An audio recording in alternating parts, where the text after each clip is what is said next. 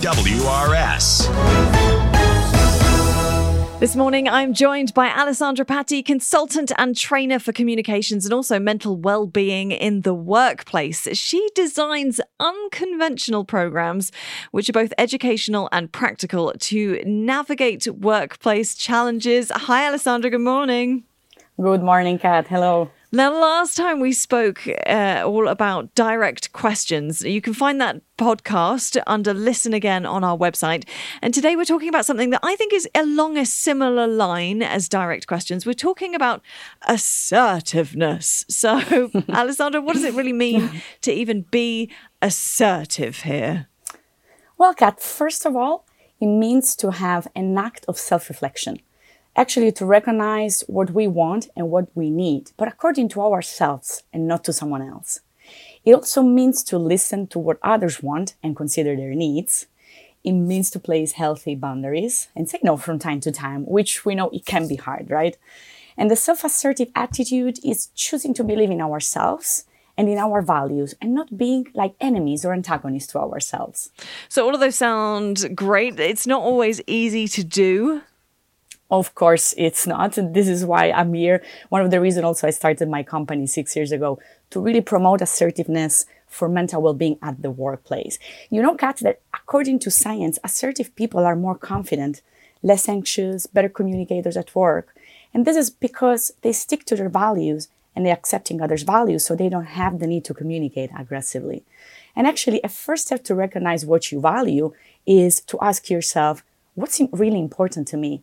Not today only, but in general, what do I value? And to create also a non negotiable. So if I value something really a lot, am I giving it enough time and care? Am I respecting my own time? Yes or no? so, so when you say, "Am I creating a non-negotiable?" Is that also is the same as creating what we call a boundary?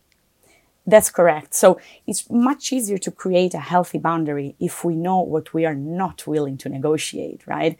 And then once we know it, we communicate to others so they're able to know and we feel less guilty that way.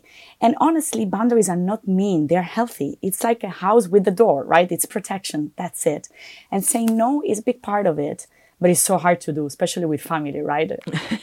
Can you give us um, some examples of how you sort of practice saying no in such an assertive way then? I'll be glad to do so. A good example for me is something on the line of I don't have the mental space to look into this today. What about I take care of this next week when I have more space to give it my attention?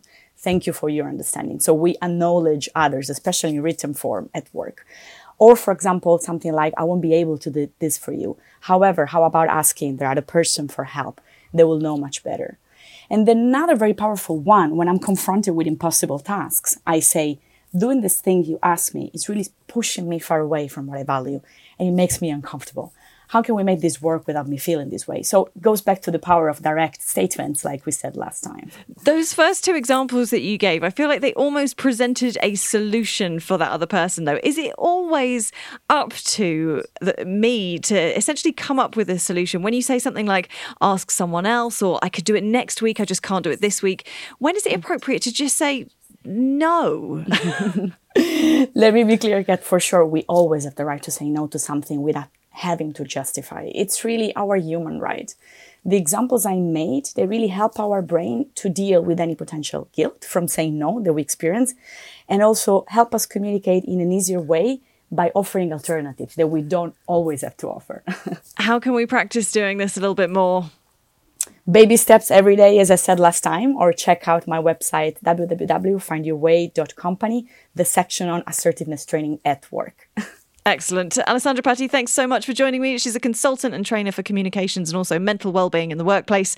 Thank you for a little reminder today. It's okay to be assertive at home and in the workplace. If people want more information, uh, just head to, as Alessandra says, findyourway.company. Thanks, Alessandra. Thank you for having me. Bye.